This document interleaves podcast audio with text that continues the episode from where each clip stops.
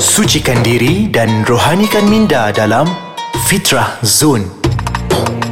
Assalamualaikum warahmatullahi wabarakatuh. Sekali lagi bersama dengan saya Dain Lukman menerusi Fitrah Zone di podcast Ais Kacang. Apa khabar sidang pendengar sekalian? Mudah-mudahan Allah Subhanahu taala berikan kebaikan, berikan keampunan, berikan rezeki yang melimpah ruah buat sidang pendengar sekalian dengan asbab kita datang bersama-sama mendengar sedikit majlis ilmu. Mudah-mudahan hati kita menjadi lapang, jiwa kita menjadi tenteram dan jangan lupa untuk perkena ais kacang. Jadi tuan-tuan dan puan-puan, seperti biasa, sebelum mana kita nak meneruskan kita punya topik topik pada hari ini Saya nak wawarkan Sekiranya tuan-tuan dan perempuan Masih belum ada aplikasi Ais Kacang Jangan lupa untuk download dan install aplikasi kami uh, Menerusi Google Play Store dan Apple App Store. Boleh tap saja Ais Kacang Download dan install aplikasi ini. Mudah-mudahan ia menjadi manfaat. Dan juga boleh untuk kita promote uh, Kalau tuan-tuan dan perempuan ni Kalau mungkin ada saudara Mungkin ada adik Mungkin ada isteri Yang tak ada lagi podcast Ais Kacang Promote kat diorang. Suruh sama-sama install. Mudah-mudahan ia menjadi satu manfaat Buat kita bersama. Dan seterusnya Sekiranya tuan-tuan dan perempuan ini juga merupakan Seorang pengguna Tegar uh, orang kata apa Instagramers dan juga Twitterers. Ha, jangan lupa untuk follow kami di Instagram dan Twitter kami di Ais Kacang MY dan sekiranya tuan-tuan perempuan ada sebarang uh, ataupun nak mengetahui tentang update-update terkini berkaitan dengan Ais Kacang, jangan lupa untuk melayari website kami di aiskacang.com.my dan jangan lupa juga uh, kepada pengguna-pengguna Facebook, jangan lupa untuk like page kami di Ais Kacang MY. Dan tuan-tuan dan perempuan, kita teruskan pada hari ini. Topik kita pada hari ini berkaitan dengan kelebihan-kelebihan wuduk. Ha, sebenarnya tuan-tuan dan perempuan, kadang-kadang kita fikir juga apalah sebab kalau kita nak solat ni kena wudu. Apalah sebab kita ni bila ada masalah saja kena berwudu. Kalau seperti episod sebelum ni kita ada bincangkan salah satu cara untuk kita mengawal kemarahan kita adalah dengan cara mengambil wudu. Rupa-rupanya ada banyak kelebihan-kelebihan wudu menurut daripada saintifiknya dan juga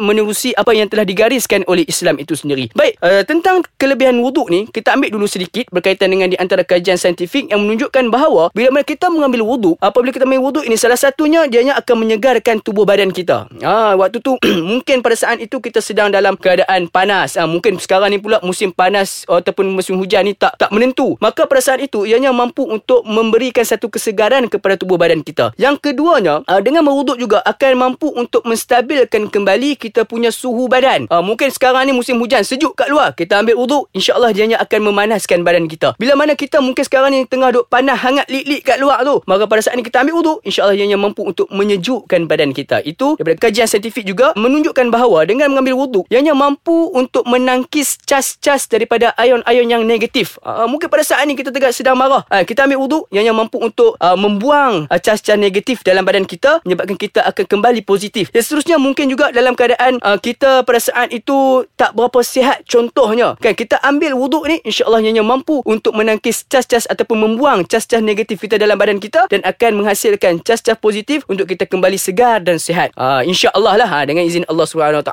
juga. Baik, jadi itu daripada perspektif daripada kajian-kajian saintifik. Banyak lagi sebenarnya di antara bukti-bukti wuduk ataupun menerusi kajian saintifik ni. Tapi kita nak ambil jugalah daripada mana yang disebutkan di dalam Al-Quran dan juga hadis berkaitan dengan kelebihan berwuduk. Yang pertamanya, sesungguhnya orang yang mengambil wuduk ini merupakan sebahagian daripada iman. Ha, yang diriwayatkan daripada Abu Malik Al-Ash'ari. Baginda SAW pernah bersabda, bersuci itu adalah sebahagian daripada iman. Hadis riwayat Muslim nombor 223 bermaksud kat sini orang yang sentiasa bersuci, orang yang sentiasa mengambil wuduk itu bererti dia sedang memperbaiki iman dia. Ha, kita tentu dalam perempuan seperti mana yang sebelum-sebelum ni saya menyebut sesungguhnya orang manusia biasa dengan orang muslim itu darjatnya berbeza. Orang muslim dengan orang mukmin itu darjatnya juga berbeza. Orang mukmin dan juga dengan orang bertakwa itu juga darjatnya itu berbeza. Jadi bila mana kita mengambil wuduk ini tanda salah satu cara untuk kita memperbaiki diri kita untuk kita menjadi hamba Allah yang beriman. Dan seterusnya, ah tapi sebelum tu kita nak berehat sebentar. InsyaAllah kita akan bertemu semula sebentar saja lagi untuk tips-tips yang berikutnya di dalam podcast Ais Kacang menerusi Fitrah Zone.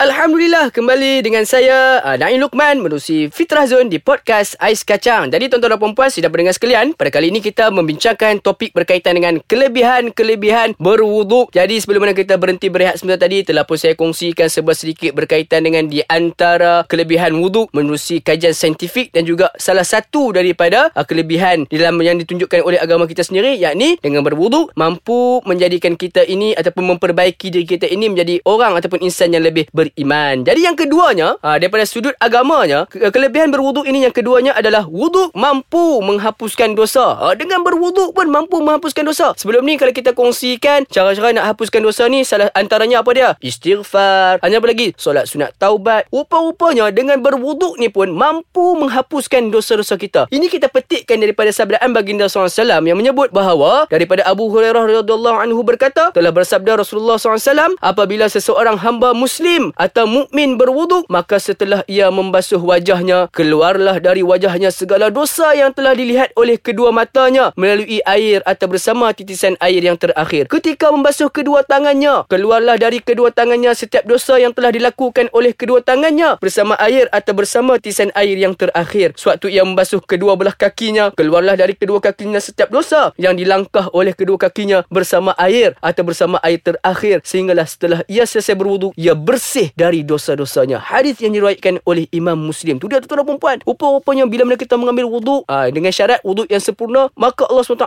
akan gugurkan segala dosa-dosa kita. Bahkan dalam hadis tersebut menyebutkan apa? Di akhir wuduk kita itu Allah telah pun membersihkan segala dosa-dosa kita. Tapi dengan syaratnya kita kena berwuduk dengan sempurna. Waktu berwuduk tu kena khusyuk fokus kan? Pastikan setiap tempat yang wajib kita kena uh, kena air tu kena air semuanya. Muka ni ni celah-celah apa uh, celah-celah telinga kita ni semua kena sempurna wuduk kita. Rambut-rambut ni kan rambut tak kisahlah uh, botak ke ada rambut ke pastikan kena semua air. Maka pada saat itu Allah akan ampunkan dan bersihkan dosa-dosanya uh, ataupun dosa-dosa kita. Eh, jadi tuan-tuan dan puan antaranya lagi kelebihan daripada sudut agama berkaitan dengan mengambil wuduk ini adalah dengan mengambil wuduk mampu mengangkat darjat seorang manusia. Ha tu dia. Dah lah tadi kita dah dihapuskan dosa. Allah angkatkan pula darjat kita ni. Ha tu dia. Diriwayatkan daripada Abu Hurairah radhiyallahu anhu sesungguhnya Rasulullah SAW telah bersabda sukakah kamu semua sekiranya aku tunjukkan kepada kalian akan amalan yang dapat menghapuskan kesalahan-kesalahan dan mengangkat beberapa darjat kalian maka para sahabat menjawab ya wahai Rasulullah. Maka baginda SAW pun bersabda iaitu menyempurnakan wuduk walaupun dalam keadaan yang tidak disenangi seperti kesejukan dan sebagainya. Ha tuan-tuan dan puan nak menunjukkan bahawa dengan mengambil wuduk Allah dah hapuskan dosa-dosa kita